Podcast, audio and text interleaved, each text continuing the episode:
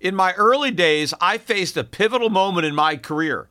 Instead of following the herd into traditional finance, I charted my own course. Despite skepticism, I founded my investment firm, driven by a belief in economic truth and fiscal responsibility. Through perseverance, I established myself as a leading voice in finance, proving that sometimes blazing your own path is the best way to succeed. To get what you want, sometimes you have to challenge the status quo and blaze your own trail. That's what Harry's did. Seeing people tricked by expensive razors, Harry's took a stand. Instead of pricey options, they offer high-quality razors at a fraction of the cost. That's why when it comes to grooming my face, I use Harry's. Harry's understands the value of quality without breaking the bank. Their razors provide a smooth shave every time, and their shaving gel leaves my skin feeling refreshed and moisturized. So don't settle for the status quo. Blaze your own trail with Harry's. Get started with a $13 trial set for just $3 at harrys.com/gold. That's harrys.com/gold for a $3 trial set. We all make mistakes, decisions that we regret, things we'd like to do over, like not buying Bitcoin when you first heard about it at $1. We all carry around different stresses, big and small. When we keep them bottled up, it can start to affect us negatively. Therapy is a safe space to get things off your chest and to figure out how to work through whatever's weighing you down. At times, therapy has helped me and my loved ones in many ways. Therapy isn't just for those who've experienced major traumas. With the right guide, you can discover effective strategies to minimize distractions and truly connect with your needs, setting the stage for a more balanced life. If you're thinking of starting therapy, give BetterHelp a try. It's entirely online, designed to be convenient, flexible, and suited to your schedule. Just fill out a brief questionnaire to get matched up with a licensed therapist and switch therapists anytime for no additional charge. Take a moment. Visit BetterHelp.com/gold today to get 10% off your first month. That's BetterHelp, HELP.com/gold. The Peter Schiff Show. Well, Janet Yellen today concluded her two-day testimony. Yesterday, she testified in front of the Senate, today in front of the House, and this is generally gives Republicans and Democrats an opportunity to get some publicity to push their agenda as they question Janet Yellen. And a lot of the interesting remarks are made during the Q&A session. But I want to focus on the prepared remarks right now because this is this gets a lot of forethought because this is written. Janet Yellen prepares these remarks in advance, and I think they choose every word, right? They painstakingly pick each word because they know how people parse through whatever they write. So I think, if they wrote something, they meant to put it in there, right? It's not, this is not an oversight. They choose every word very carefully. And so I want to read a little bit from the prepared remarks that Janet Yellen read to the House and to the Senate, and just, comment on it, because I really think that these remarks were among the most dovish I've read. And again, we're, supposedly about 3 months from when they're supposed to be raising rates, right? I mean, the dollar had a huge rally, gold sold off based on the idea that the Fed was going to be raising rates in June. And if you actually pay attention to what Janet Yellen says, raising rates are the furthest thing from her mind. In fact, they're not even in her mind. They're not even considering it yet. And, of course, the media doesn't even report it this way. That's, even crazier, is that there's no reaction to what Janet Yellen is actually saying.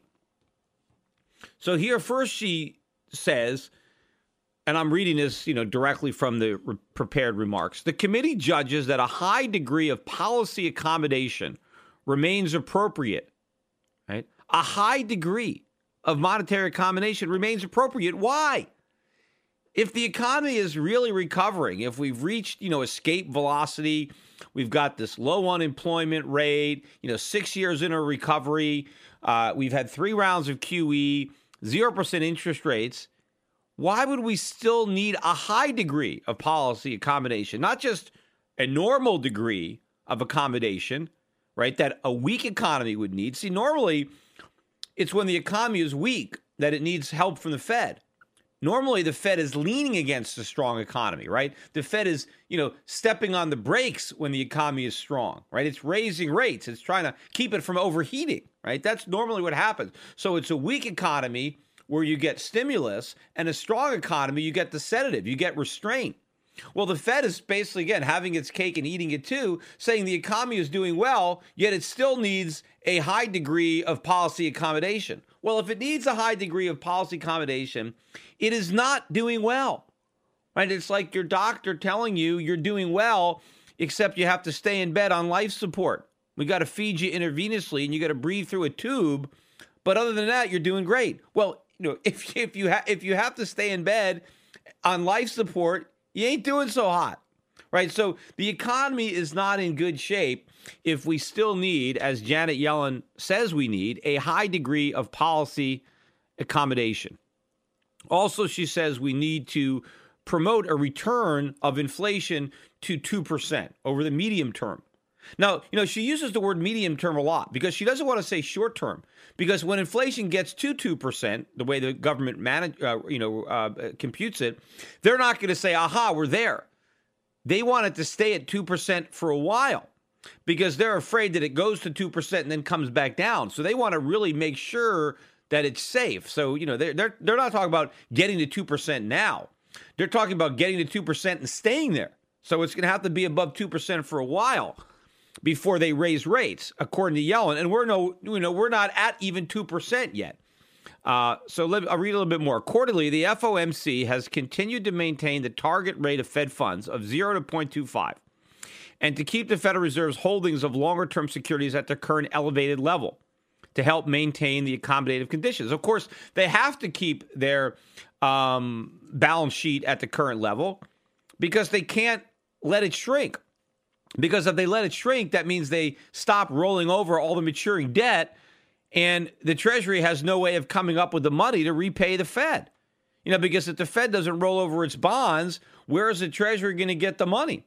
And of course, that would mean the money supply would shrink, because assuming that the Treasury could sell the additional bonds, find buyers in the private market to replace the Fed, now they would repay the Fed, and the Fed would destroy the money, and the money supply would shrink. And this phony bubble economy isn't going to withstand a collapse in the money supply. So that's the reason that they're not, that they're staying accommodative, because, they know that they need to buy these bonds. But let me continue reading here about the forward guidance.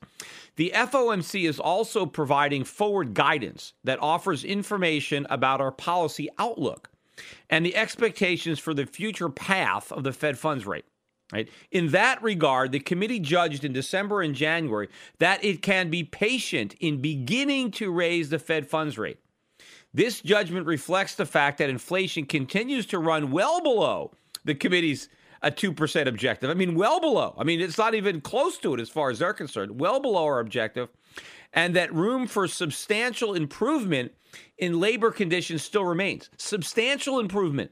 So we're talking about 5.7% unemployment, and Yellen is saying there's still room for substantial improvement. So what is she talking about? 5.7% is pretty low when it comes to unemployment. So obviously, the Fed is looking at underemployment. They're looking at all the people working part-time. And so in that respect, if they're going to wait until we have substantial improvement on that front before raising interest rates, we're going to be waiting for a long time, because we're nowhere close to having those type of improvements in the labor market. But basically, the Fed is conceding that we still need a lot of improvement in the labor market. Despite the fact that Obama and the Democrats are touting how great the labor market is, Yellen is saying, no, there's still room for substantial improvement, not improvement, some improvement, right? Substantial. That's a big number. Right. So they're saying we need a lot more inflation and substantial improvement in the labor market before we're going to raise rates. That's what she's saying. I'll read more. The FOMC assessment that it can be patient in beginning to normalize policy means that the committee considers it unlikely that economic conditions will warrant an increase in the target range for the Fed funds rate for at least the next couple of meetings. Right. Meaning that we're not going to raise it for at least the next couple of meetings. But she's not saying we're going to raise rates in a couple of meetings. She's saying that if we raise them at all, it wouldn't. The earliest we might do it is in a couple of meetings, but we're probably not going to, right? It says, if economic conditions continue to improve, as the committee anticipates, the committee will, and this, get this, this is the real important part. So I'm going to start again. This is what she's talking about rates. If economic conditions, that's an if, right? If economic conditions continue to improve, which they might not, in fact, they're already weakening. But if economic conditions continue to improve, as the committee anticipates, the committee will at some point begin considering an increase in the target rate of Fed funds. Wait a minute. They haven't even begun to consider raising interest rates yet? I mean, what are they doing at these FOMC meetings if they're not considering rate increases? What are they, playing cards?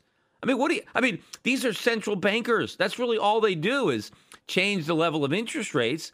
Yet, according to Janet Yellen, the FOMC hasn't even yet begun to consider raising interest rates. They haven't got it to the point where they start thinking about it. I mean, think about that. They're not even thinking about raising rates yet. I mean, that's like, like a 16-year-old boy says, yeah, in the future, I might begin to consider thinking about girls. I mean, come on. I mean, if you're a 16-year-old boy, that's all you're thinking about is girls. You're thinking about girls all the time. You're not going to consider thinking about them in the future. So what does that mean? They're going to think. And again, they wrote this. This is not Janet Yellen just answering a question off the cuff, right? Every word that's here is here for a reason, right? So Janet Yellen is not saying that they're going to raise rates. All she's saying is that if the economy improves, see, there's a big if because it might not. If the economy improves, then at some point, right? When is some point? Who the hell knows when that is? They will begin considering an increase. Not that we will increase interest rates. She's not saying if the economy improves, we're going to increase interest rates. She says if the economy improves, then we'll begin to consider increasing interest rates. Well, how long are they going to consider it for? If they're going to begin, right, they're not going to raise interest rates until they finish the process, right? They have to finish thinking about it before they do it. So all Janet Yellen is saying is that at some point in the future, if the economy improves, then they'll start to think about raising rates. Will they actually raise them? I don't know. They're going to think about it. But apparently they haven't even been thinking about it yet.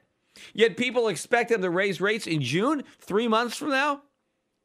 Now, why aren't people looking, after they heard this, right? People should be, this should have been market moving. Anybody who was expecting a rate increase, after they read this, they should change their mind. Here, now they go on, right?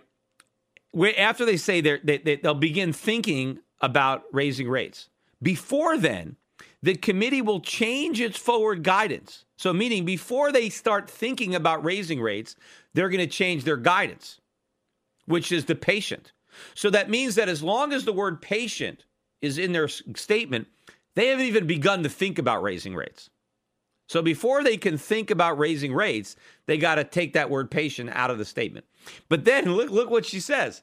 However, it is important to emphasize that a modification of the forward guidance should not be read as indicating that the committee will necessarily increase the target range in a couple of meetings. So in other words, she said that patient means we're not going to raise rates for at least a couple of meetings.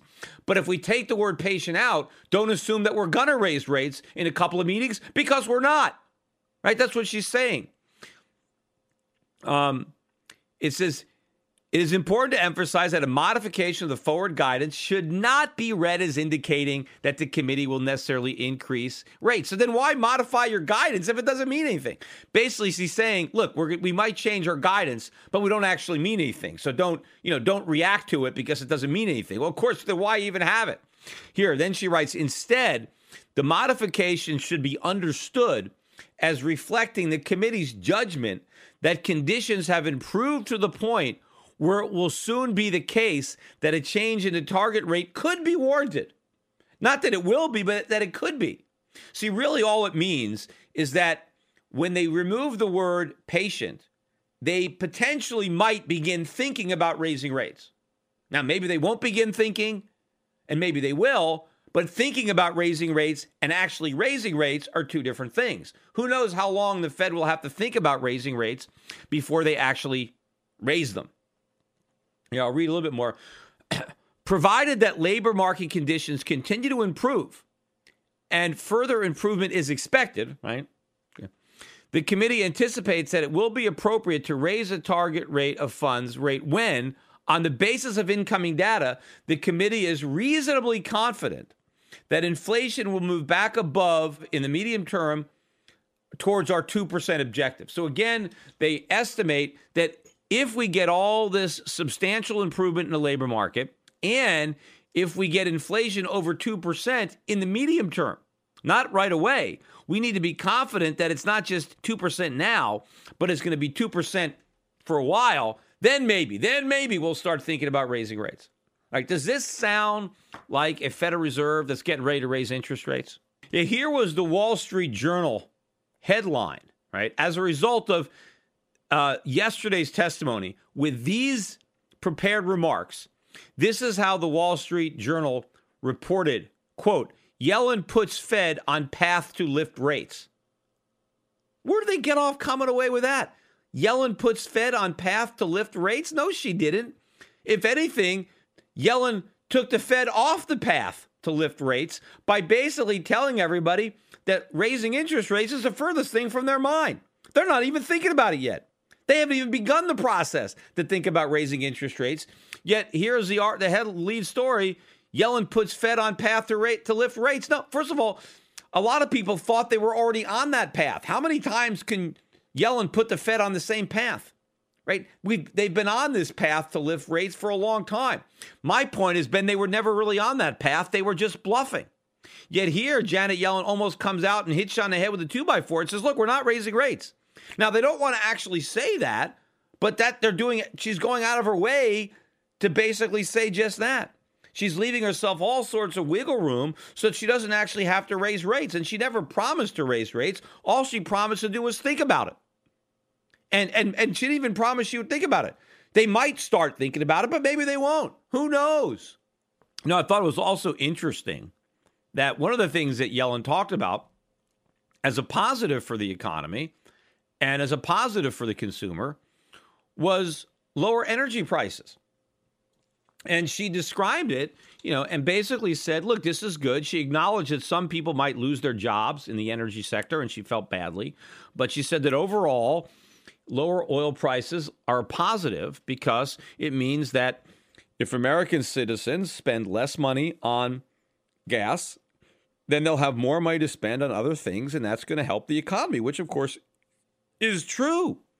But if lower gas prices help the economy, why don't lower prices in general help the economy? I mean, what's true about gasoline is true about everything. I mean, if I spend less money on food, I got more money to spend on other things. If I spend less money on clothing, I have more money to spend on other things. If I spend less money for healthcare, I have more money to spend on other things. If my rent goes down, I have more money. There's not a single product that you can think of where if the price goes down, you don't have more money to buy other stuff. Right? I mean, just think about mathematically in a simple world. Let's say I got $1,000 to spend and there are 10 things I want to buy and they all cost $100. So I can buy 10 things for $100 and I've spent my $1,000, right? Well, what if the price of all the things that I want to buy go down by 10%? Well, now, you know, now they're only $90 a piece. So I buy 10 things and I only spend $900. I have $100 left over. Now I can buy another thing. I can buy another $90 thing and then still have $10 left over for savings, right? I'll have 11 things instead of 10. Whenever prices go down, and it doesn't matter what the price that went down was, whatever it was. I mean, even in my situation where I've got, you know, 10 products that I'm buying for $100 each, if the price of one of those products goes down to $50, now I got $50 left over to buy something else, right? I mean, it doesn't matter whether it's gasoline. So if Janet Yellen understands that lower prices increases consumption, right? Because you can still spend your money. You just end up buying more stuff. And that's what means you have a higher living standard. If I can buy more stuff for my money, I enjoy a greater quality of living, standard of living. I have more things for the same money. And so if that's the case when it comes to oil, why isn't that true for everything else? Yellen is saying, I want to force prices to go up 2% when they're going up by considerably less than that now. Well, by definition, by her own logic, if prices go up, that will mean that consumers can buy less. They'll have lower purchasing power. If you force up prices and consumers don't have they don't have a printing press like Janet Yellen, they have a paycheck, and if their paycheck is the same and prices are going up, they have to buy less stuff. So clearly, Janet Yellen is talking out of both sides of her mouth here when she's saying that rising prices are both good and bad at the same time, because that's really what she's saying. But still, nobody in the House or the Senate bothers to question her on this. I'd love to see someone call her out on it, and let's see her weasel out of it. How does she explain that? How does she explain that falling gas prices are good, but falling food prices are bad? Or falling clothing prices, or falling rents, or falling medical prices, or anything. Consumer electronics, whatever. Try to explain that. You can't. In fact, two central banks today, I was reading these articles. One was on Sweden. And the title of the article, I'm not making this up, right? This is in the Salt Lake Tribune, but it's a Bloomberg story. So it's a Bloomberg News figures, right? I'm just reading. They picked up the Bloomberg story. Sweden, the mistake Yellen wants to avoid. And what is the mistake? And you read the article, it says, oh, it's like this beautiful country, right? Everything is nice there. But it says this month, after 1 year of too slow price gains and another 2 years of falling prices, oh my God. Right? Sweden's central bank was forced to take an unprecedented action. The bank slashed interest rates into negative territory, in addition to announcing its intention of buying government bonds. Critics says the drastic move came too late and could have been avoided altogether had the bank just acted sooner. Right? In the 4 years leading up to this historic stimulus, the central bank board had bitter debates over the need to cut rates, leading to the resignation. So in other words, had they acted sooner, they would have avoided the horrors of inflation being too low.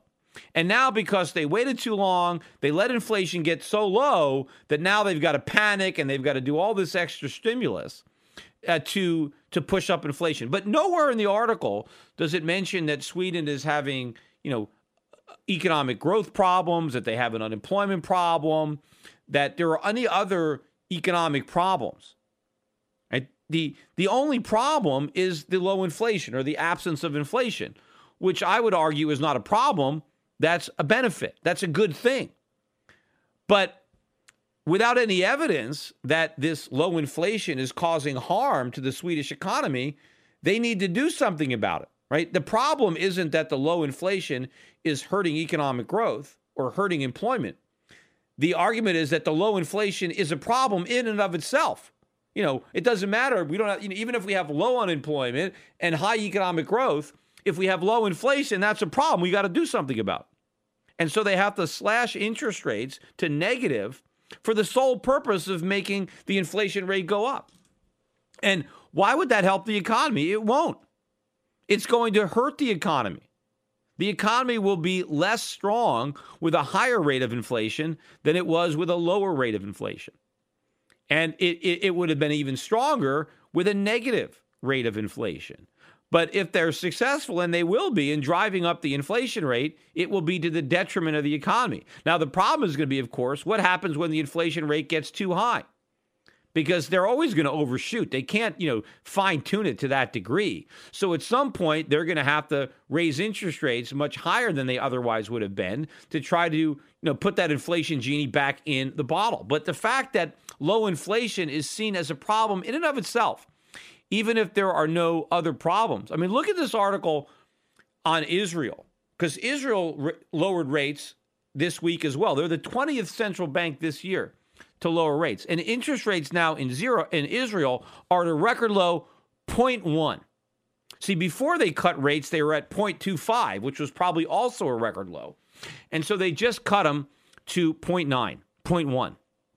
Right. And it says the CPI declined by 0.9% in January.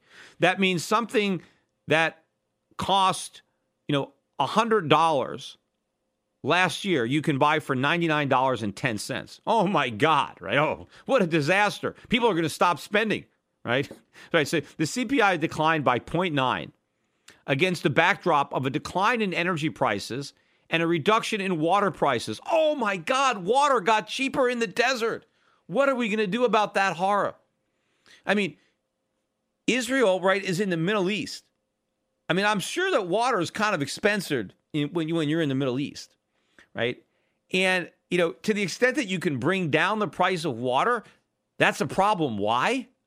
I mean, water is a basic necessity, right? I mean, if the Israelis can spend less money on water, doesn't that mean that they can spend more money on something else? Wouldn't that be an even better stimulus than less money on gas? I mean, you got to have water, right? You're going to die if you don't have water. You got to drink water.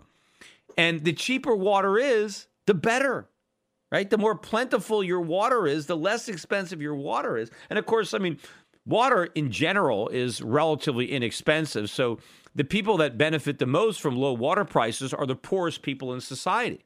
Right. Bill Gates doesn't care what he pays for his water. Right. But, the average guy, I mean, water bill is a big deal. And so water prices going down. Oh, my God, this is terrible. Also, the article mentioned a decline in housing components. So that's probably rents. So rents went down. The price of water went down. The price of energy went down. These are all good things.